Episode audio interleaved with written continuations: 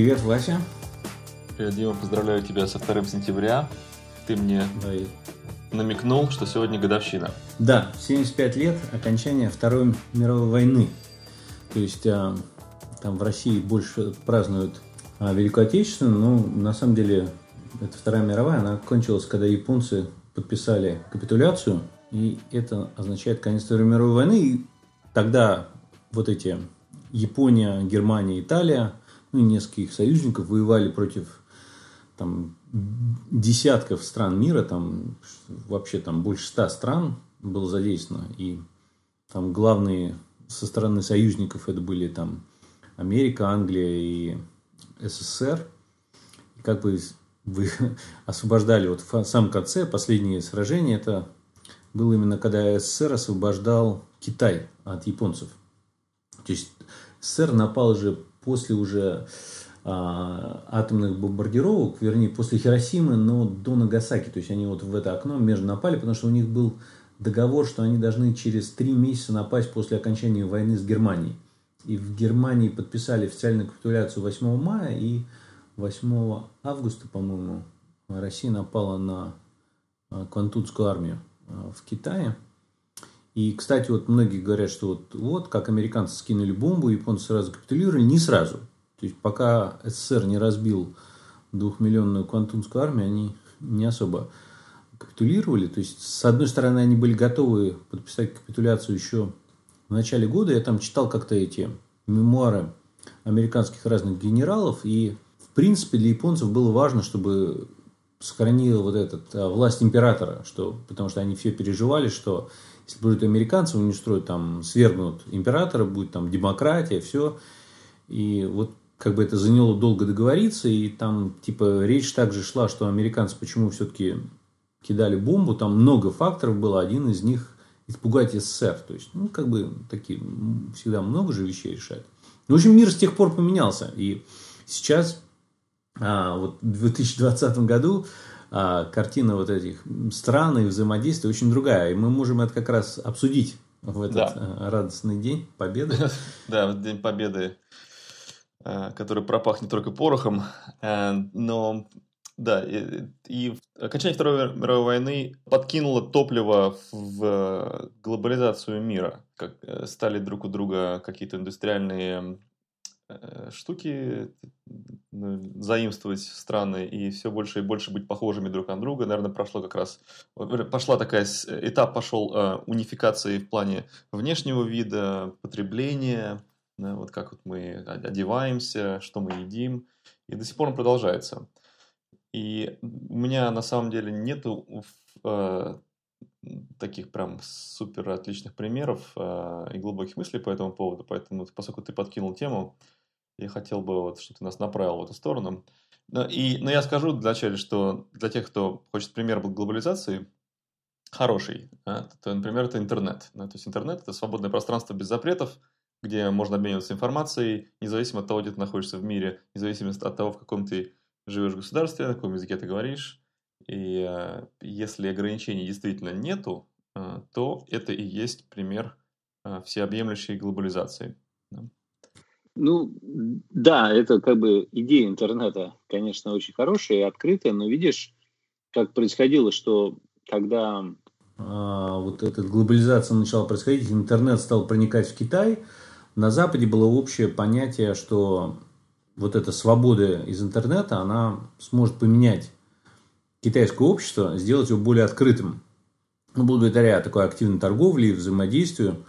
А что стало происходить, на самом деле, китайцы не открылись а, в плане демократизации, а наоборот стали свои а, какие-то тоталитарные принципы наслаждать через свою силу в торговле и в производстве обратно на Запад. И это как бы очень сильно шокировало э, такую геополитических лидеров на Западе и ошарашило их. Вот. И сейчас э, вот ну, в целом, мне кажется, вот что стало происходить, что возникла волна такого антиглобализма на политическом уровне в мире, то есть это в несколько этапов произошло, и мне кажется, вот, вот именно пандемия вот этого коронавируса, вот, ну, там, COVID-19, ну, там, по сути дела, в 2020 году она как бы стало эпогеем, может, оно дальше еще больше будет, то есть фиг его знает. вот, но вот, вот это, мне кажется, вот три таких сильных события, которые вот последние произошли, повлияли. Это вот коронавирус, э, изоляция, закрытием границ, перед этим торговая война э, США и Китая, там, который, в принципе, я думаю, избрание Трампа так сильно подстегнуло. А перед этим еще был кризис беженцев э, из войны в Сирии, в Европе, и из-за этого тоже вот возникли такие антиглобалистские многие э, настроения во многих странах.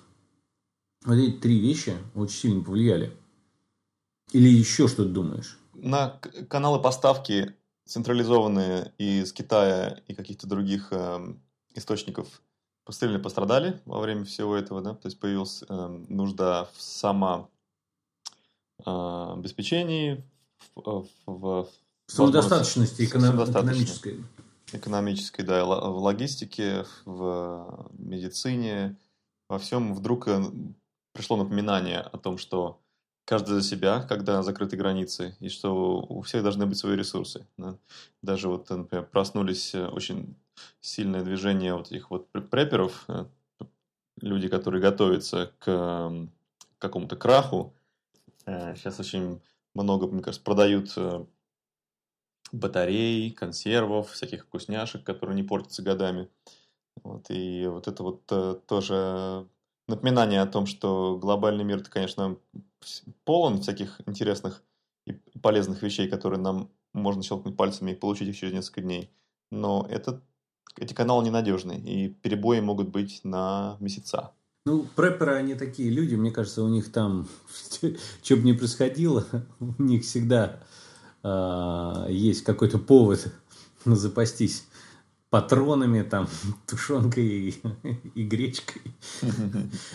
То есть, мне такое впечатление, что всегда было, что там каждые полгода что-то происходит, что они кидаются там, а, надо закупаться боеприпасами, палатками, не знаю и всякими мешками с сахаром. Ну, есть... Э, э, да, и у меня знакомый, например, здесь во Флориде занимается э, поставкой э, аксессуаров и боеприпасов для стрелкового оружия. И он сказал, что с амуницией проблемы, большие дефициты. Сейчас все раскупили, э, новых поставок, э, новые поставки идут медленно. То есть, кто хочет патроны, это сейчас дефицит. Ну, опять-таки, мне кажется, что это маленький сегмент, а, просто очень активно. То есть не то, что каждый человек там а, в Америке кинулся и накупил много оружия, много припасов. То есть, мне кажется, это сравнительно маленький процент людей все равно, хотя он сейчас вырос, а, это все равно остается маленьким процентом, которые вот а, закупаются. Там, так же, как в какой-то момент все кинулись закупать туалетную бумагу. А, да. Непонятно. Да, когда-нибудь об этом будет документальный фильм, который, который все нам расскажет, почему именно туалетную бумагу раскупили, и кто был первым, кто дал такой сигнал на YouTube или не знаю где. Ну, смотри, а, что, что хотел сказать. Сейчас а, вот эта антиглобализация на разном уровне идет очень активно сейчас. И то есть идет, продолжаются вот эти отголоски торговой войны. То есть, э, например, а, довольно успешный такой бизнес, ну, компания TikTok – китайская, которая, в принципе, довольно оригинальная своей идеей, а, как, как делать вообще. Ну, это такой некий конкурент, даже нельзя сказать YouTube, ну, и Инстаграма, ну, в некотором смысле. Это конкурент, это социальная сеть с видео. Даже Снапчата. Да, и Snapchat, то есть а, они, у них свой оригинальный подход. То есть, грубо говоря, там идея такая, что люди делают короткие видео, и, и там нету концепции, что на кого-то подписан туда-сюда. Там просто Snapchat сам своими алгоритмами как-то умно это отбирает и правильным людям, правильным, грубо говоря, а, зрителям показывает то, что им будет интересно. Ну, используя там, там машинные, это, а, там, машин learning. Обучение. Да, обучение, вот это. Все, то есть у них очень грамотно сделаны эти алгоритмы, кому что показывать. И это очень успешно работает. Вот. И довольно оригинально. То есть это не пример не тогда, когда китайцы взяли что-то с Запада, скопировали. Это они так и сами вырастили у себя, вложили очень много денег в развитие. и вышли на мировой рынок и стали таким заметным игроком. И тут на них обрушилась довольно сильная такая а, машина а, а, антикитайского такого, ну даже не пропаганда, а защита от китайского всего. В Америке это довольно сильно сейчас играет, и это причем не только в Америке, например, вот тут, по-моему, пару дней назад в Индии очередная волна была, когда запретили там тысячи программ всяких в App Store, там все. Вот, то есть цензура в этом плане довольно такая на подъеме в разных странах, то есть Э, это такой явный признак антиглобализации. И там плюс американские тарифы, то есть там в Европе, в Америке запрещают использование многих американских компаний. Там лидер по продажам этих смартфонов это Huawei, ну, Huawei его по-русски называют.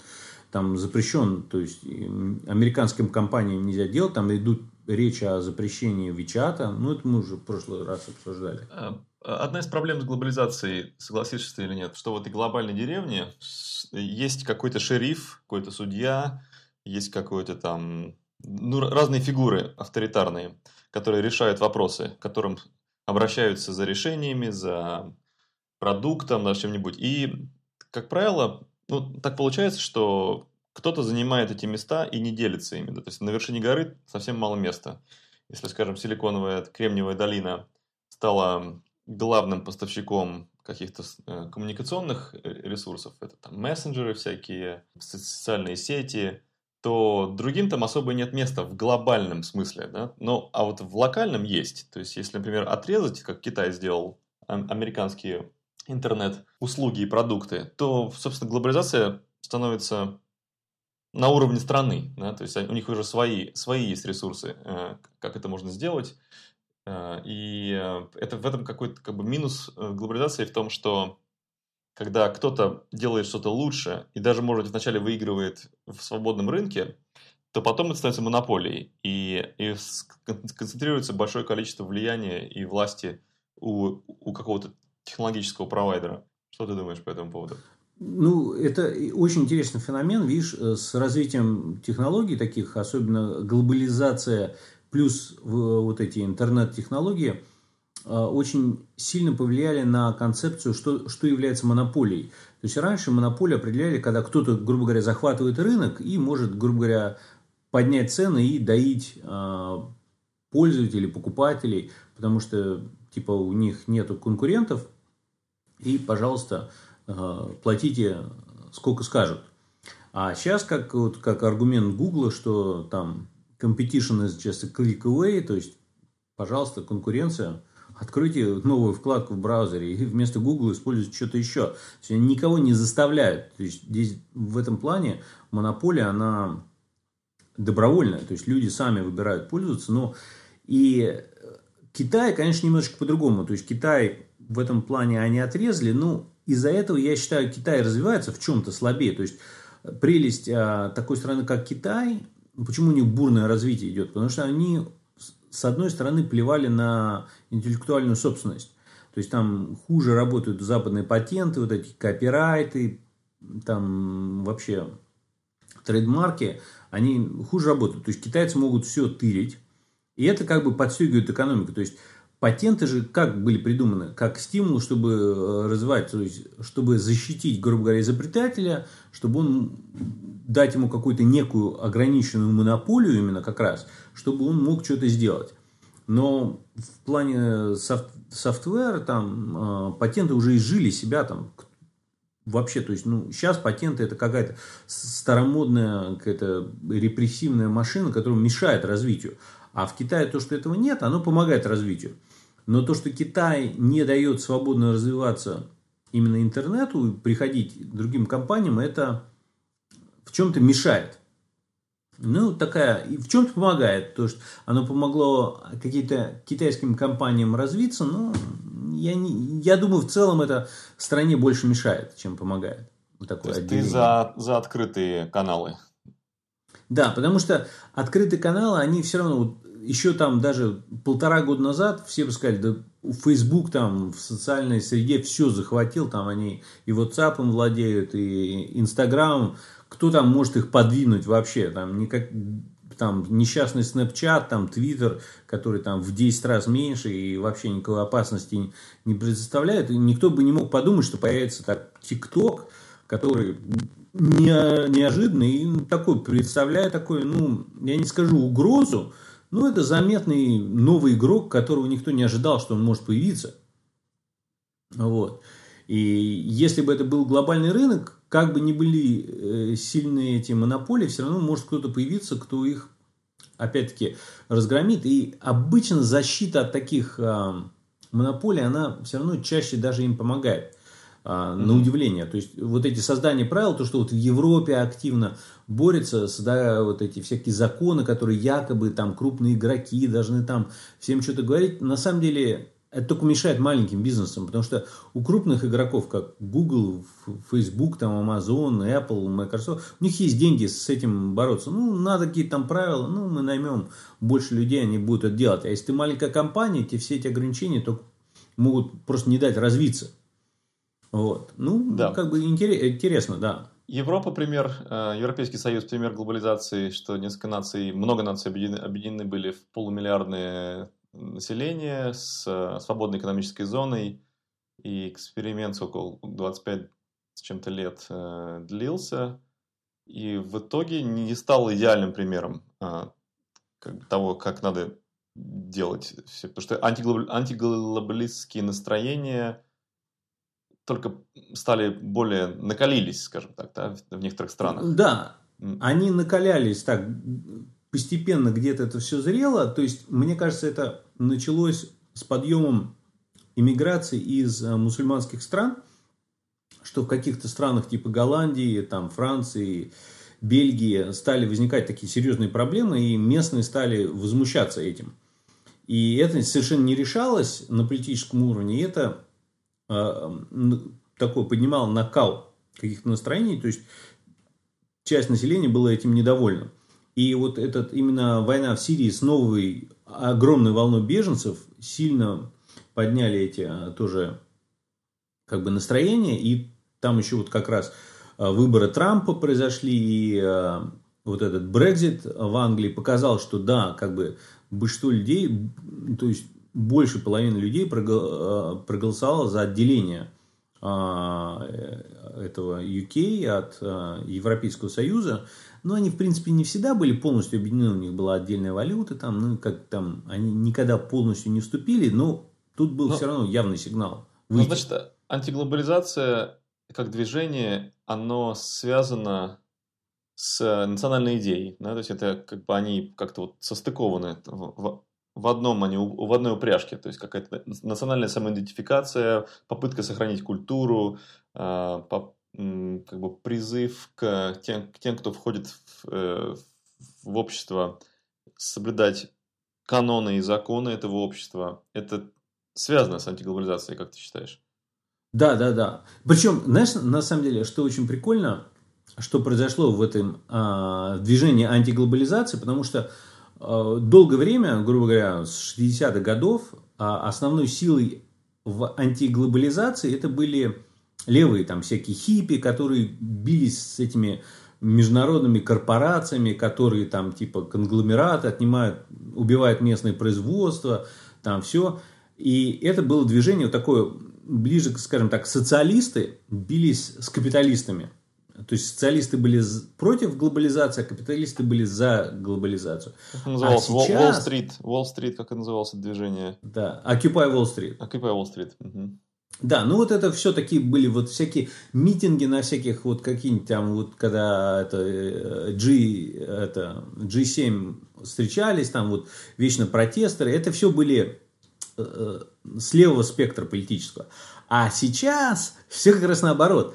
И, а, то есть, антиглобалисты стали как раз самые такие правые, которые, грубо говоря, с такого ультраправого сектора идут, ну и постепенно ближе-ближе к центру политическому. То есть, как раз такие капиталисты стали говорить, нет, нет, Китай слишком сильно давит, надо иметь сильное а, производство. И почему это от Трампа идет? То есть Трамп-то он с правой стороны спектра, а как раз наоборот социалисты, нет, это там вы давите, там, это ваш национализм, там расизм мешает.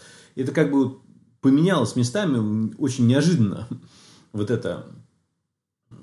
Ну, и, и, и многие другие вещи, там, типа борьба за свободу слова, тоже слева направо поменялись. Как в общем, бы, а... левые сейчас неожиданно стали представлять, наоборот, э, глобализацию. Да, да, то есть, так. ну, э, там очень странно, смешано, потому что, ну, например, а, все равно там вот протесты в Гонконге идут, и их там, как бы, одни считают, их надо помогать, другие нет, там, ну, как бы, очень, очень замешано, потому что а, вот такое на Западе мнение, кому надо помогать, там, а, грубо говоря, израильтянам или палестинцам, или там гонконгцам, или тайваньцам против китайцев, а, они, как бы, если разобраться, там оно очень перемешано, и там политики вот там, не знаю, в Беларуси или там в России, там хороший, кто из них хороший, кто плохой, очень сильно перемешано. А, и там на самом деле средний человек, он недостаточно подкован в этом всем, и он, его волнует свои темы. И поэтому, смотря откуда, в какой период времени ты берешь этих людей, они будут вроде как по разные стороны этой глобализации оказывается очень не такой непостоянная такая, не единая мерила будет. А, вот. Ну, один, один из способов э, отойти от глобализации – это изоляционная политика. Ну, то есть, когда нация пытается быть самодостаточной, делает, пытается делать все условия более выгодными для себя, особенно когда она имеет влияние на какие-то процессы – а, это стало видно с пандемией, с э, вирусным кризисом. Страны закрыли границы, сказали, нам таких не надо, как вы, вы там все зараженные, мы тут все чистенькие, будем так, так хранить и справимся сами с усами. И вот у нас тут своя есть индустрия, у нас тут есть свои фермеры, у нас есть свои технологии, и медицина у нас своя, и вам нельзя залетать, а вот э, им можно и так далее. Это, это как бы тоже разбила в некоторое время в дребезги, да, э, глобализацию в плане перемещения, в плане вот этой вот свободы экономического выбора, э, свободы э, населения, то есть когда население голосовало mm-hmm. ногами в глобальном плане. Чем мне нравится глобализация? Это тем, что все открыто. Да, то есть весь мир как бы открыт, и ты можешь э, даже фактически чувствуешь, что у тебя есть права э, не только в твоей стране, где ты резидент, но и в других местах. И, и с тобой обращаются, как, как будто у тебя есть права, как у местного гражданина. Не провер... Особенно в Америке эм, часто заметно, что э, э, выяснение, легально это или нет в стране, это как бы последний вопрос. Обычно это как бы, ну, как бы это неприлично считается. А в некоторых странах это номер один. Ты здесь как? Ага, ты здесь нелегально, пошел вон отсюда. Вот. Никакой ну, медицины, вообще... никакой защиты. Ага. Угу. Ну, во- вообще я хотел заметить, что вот э, одна из интересных тем это э, свобода, это не какая-то такая универсальная, очень четко понятная вещь. Вот там больше свободы, там меньше. Вот, например, в России, в Китае, э, там, может, в Сирии, кажется, вот людям на Западе кажется, а, это не свободные страны, репрессированные, вот у нас много свободы. А на самом деле это такая вещь очень условная, потому что каких-то свобод там явно в Америке или там ну, в Западной Европе или в Японии больше, а каких-то намного меньше. И эти свободы как бы очень такая неочевидная вещь. То есть, э, если, грубо говоря, подойти к этому таким открытым, э, к, разным таким э, противоречивым идеям э, сознанием, то очень много чего не очевидно, потому что а, например, в Америке ты с полицейским особо не поспоришь, и как показали вот последние события, там как нефиг делать, и дубинкой могут дать, или там арестовать, или даже пристрелить. А в России, как бы при всех недостатках полиции местной, там с ними как-то можно что-то там обсуждать, спорить даже. А, и да, они могут жестоко обойтись, и есть много примеров, когда они тоже проявляют свою такую брутальность и жестокость, но мне кажется, это более на политическом уровне связано и менее на бытовом. Вот, и как бы, и, ну, ну опять, э, западные страны, они культурные, и эта культурность, она часто э, неравномерно сделана, то есть, и из-за этого существует много запретов, что делать. Соответственно, если есть запреты, запреты понижают же свободу, В идеале как хочется? Жить в свободном обществе, где всем все можно, но просто люди все такие культурные развитые, что они плохие вещи не делают, которые угу. мешают другим людям. Это идеально. Вот это, кстати, мне было заметно часто в Латвии, когда жил, там мне показалось местное население, вот вообще вот в, в прибалтийских странах, в Балтии, они, у них довольно высокий уровень культуры. Ну, опять-таки, не во всем, но во многих аспектах. И из-за этого нужно меньше законов, которые запрещают что-то делать. Угу. И это дает какую-то такую некую свободу. То есть это разрешено, но не, люди эти... Не злоупотребляют. А, не злоупотребляют, да. Потому что то же самое в других странах надо конкретно запрещать. Что если ты перестаешь это запрещать, там тут же а, это в ужас превращается. А, ну, вот. И возникает вопрос. Это надо там, грубо говоря, запрещать там 500 лет или там 200 а люди, грубо говоря, генетически э, пере, ну, эволюционируют, и они становятся культурными, и тогда можно уже новые законы не создавать, а, а как бы и все, все будет нормально.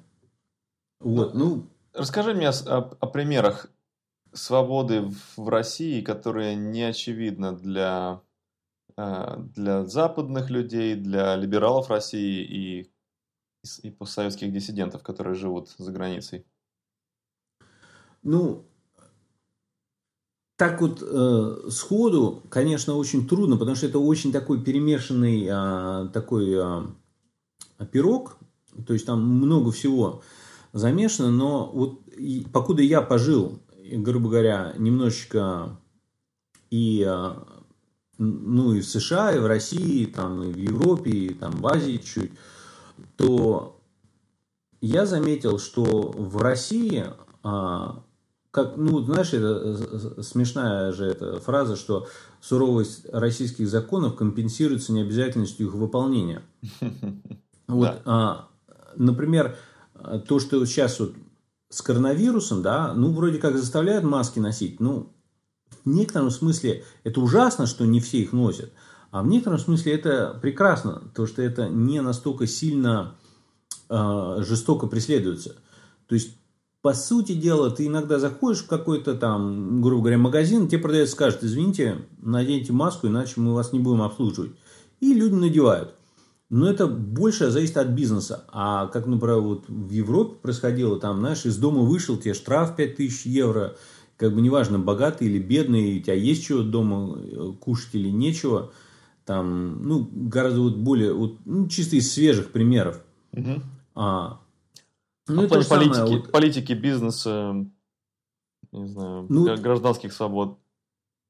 В Америке, вот, опять-таки, а, там кажется, что политической свободы больше, но то, что вот сейчас показала практика, попробуй в какой-нибудь компании скажи, что там, грубо говоря, как, там ты, ты считаешь, что там женщины глупее или еще что-нибудь там, или черные там недоразвитые, тебя просто не то, что там тебя, ну, как бы вообще, а, а, ну, прохода не дадут. То, что вот это э, Джеймс Демур, вот этот был случай в Гугле, когда он довольно такие, как с точки зрения науки, довольно нейтральные вещи говорил. Там его как мега такого какого-то э, этого мазохиста, не мазохиста, это фу, а, сексиста, а, массажинист, я хотел сказать, ну, э, патриарха, знаешь, такого, изгнали из Гугла а, совершенно адово. А в России в этом плане гораздо более свободно. То есть компании могут э, быть более независимы от этих всех вещей. Их меньше вероятность, что кого-то засудят. Люди могут более свободно говорить. То есть опять-таки, кто-то считает, что это плохо, но мне кажется, это все равно боль, признак больше свободы.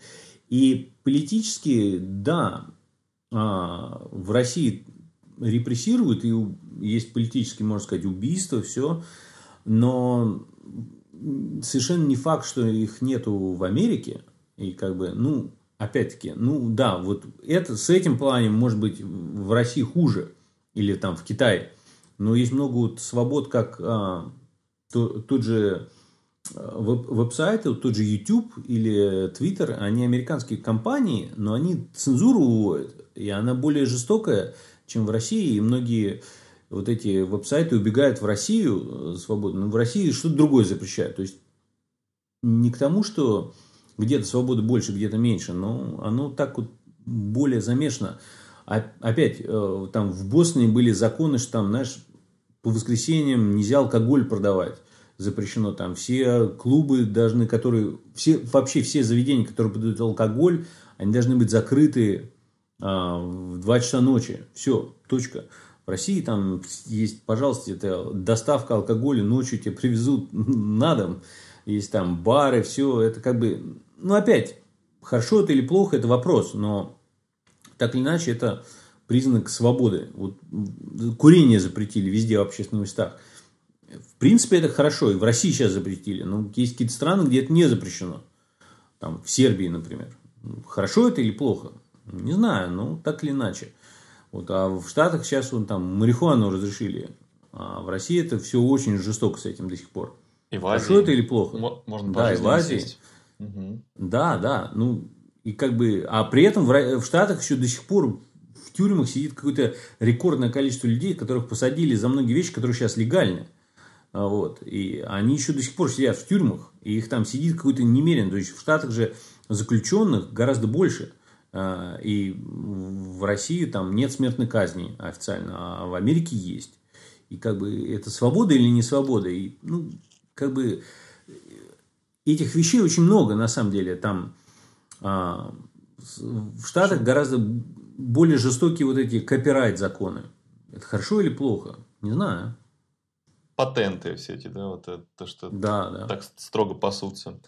Да, в общем, можно подвести итог таков, что вещи, которые нам, самопровозглашенным разумным людям, кажутся абсолютно очевидными в плане прогресса, например, не давать жестокое наказание за легкие наркотики или вообще, как в Португалии, ни за какие, вот, угу. а, за, за употребление. А также свобода интернета, открытие всех каналов. А также, когда большие компании не навязывают свои монопольные правила, такие вот, э, что нельзя, например, с iMessages там на, iPhone отослать в таком же формате на Android. То есть вот это открытие всего этого, э, это мы за это, да? А, угу. а всякие вот э, вещи, которые разумным людям кажутся абсолютно бессмысленными, бредовыми, э, в этом плане мы, мы за... Как, что бы хотел сказать? Что антиглобализация – это все-таки э, право не подчиняться мировым таким глобальным правилам да, в каких-то аспектах. Ну, антиглобализация, на самом деле, такой интересный феномен все-таки, э, потому что, с одной стороны, антиглобалисты хотят, чтобы вот эти международные такие конгломераты, бизнес, не уничтожали локальное, грубо говоря, производство и локальную культуру. Они, они против этого. В принципе, я могу это понять. То есть, мне не очень хочется, чтобы это вот глобально убило локальное. То есть, я за то, чтобы все существовало. Возникает вопрос, может ли оно так и то, и другое существовать постоянно, или это неустойчивое равновесие? То есть, либо, грубо говоря, есть много маленьких магазинчиков, либо появляется в городе гигантский супермаркет, Walmart там, и, убивают все маленькое. Могут ли они существовать, быть и большой супермаркет глобальный, и маленькие как бы бизнесы? Мне кажется, в идеальном мире это может существовать. Может быть, это не настолько легко этого достичь, но можно – и, может быть, к этому надо стремиться, потому что у глобализма тоже свои огромные плюсы есть, когда, во-первых, доступно тебе в любой стране много чего со всего мира, это прекрасно. Это делает многие вещи дешевле и демократичнее в плане цен и услуг. То, что вот, например, Netflix есть во всем мире доступен, ну, офигенно. А, да, а вот. а если, доступен и... только там в трех странах, то неприятно. Особенно если ты привык к тебе, ну, уже будешь топать ногой и сказать, хочу, чтобы... Я плачу за него там в Америке, хочу, чтобы у меня он был и в Швейцарии. Да, да, ну, как бы, э, то есть, в глобализм есть много плюсов и много минусов. И вот это настроить очень непросто. Но вот я на эту тему, кстати, у меня всегда был такой а, лакмусская такая, как бы, вопрос. А, нужно ли открыть все границы, нужны ли границы между странами? И довольно такая противоречивая тема, потому что, с одной стороны, как бы кажется, ну, очевидно, как, если убрать границы, хаос начнется, да, а с другой стороны, вроде как, ну, может быть, если их резко открыть, то это плохо. Но если постепенно открывать их больше и больше и больше, это будет хорошо. И ведь много же всяких тем, что как поднять общий уровень в мире, то есть полностью все уничтожить границы. Это что произойдет? Ну, там в мега дорогих местах чуть-чуть станет хуже, ну, в большинстве, там, грубо говоря, в 3% мест станет хуже, а в 97% мест, а из-за этого станет лучше. Как бы, честно это или нечестно? Ну, с точки зрения этих 3% кажется очень нечестно. Но с точки зрения как бы общего мира, это весь мир станет лучше жить от этого значительно. Вот. И, ну, ну, там много таких аргументов. Вот, как бы, непростая тема. И последнее событие невольно э, сделали, заставили людей подумать по-другому о глобализации mm-hmm. против антиглобализации. И это только начало. То есть этот процесс необратимый, он уже пошел вперед, и мы будем еще долго переоценивать свои привязанности к каким-то определенным политическим и э, географическим мнениям. Ну вот как бы вот этот год, который еще не кончился, столько всего происходило а в этом плане, конечно, и поменяет наше мнение об этом всем. Но мне кажется, будет подъем больше локальных производств из-за этого. И как-то бизнесы будут происходить. Ну, Поживем, увидим. И поговорим об этом на нашей программе. Да. Ну что же, до скорых встреч. Надеюсь, что наш э, глобальный выпуск достигнет слушателей. Всеми, всемирных масштабов, по да. По всему миру, даже в Китае. Даже в Китае. Ну хорошо, ну пока. Пока.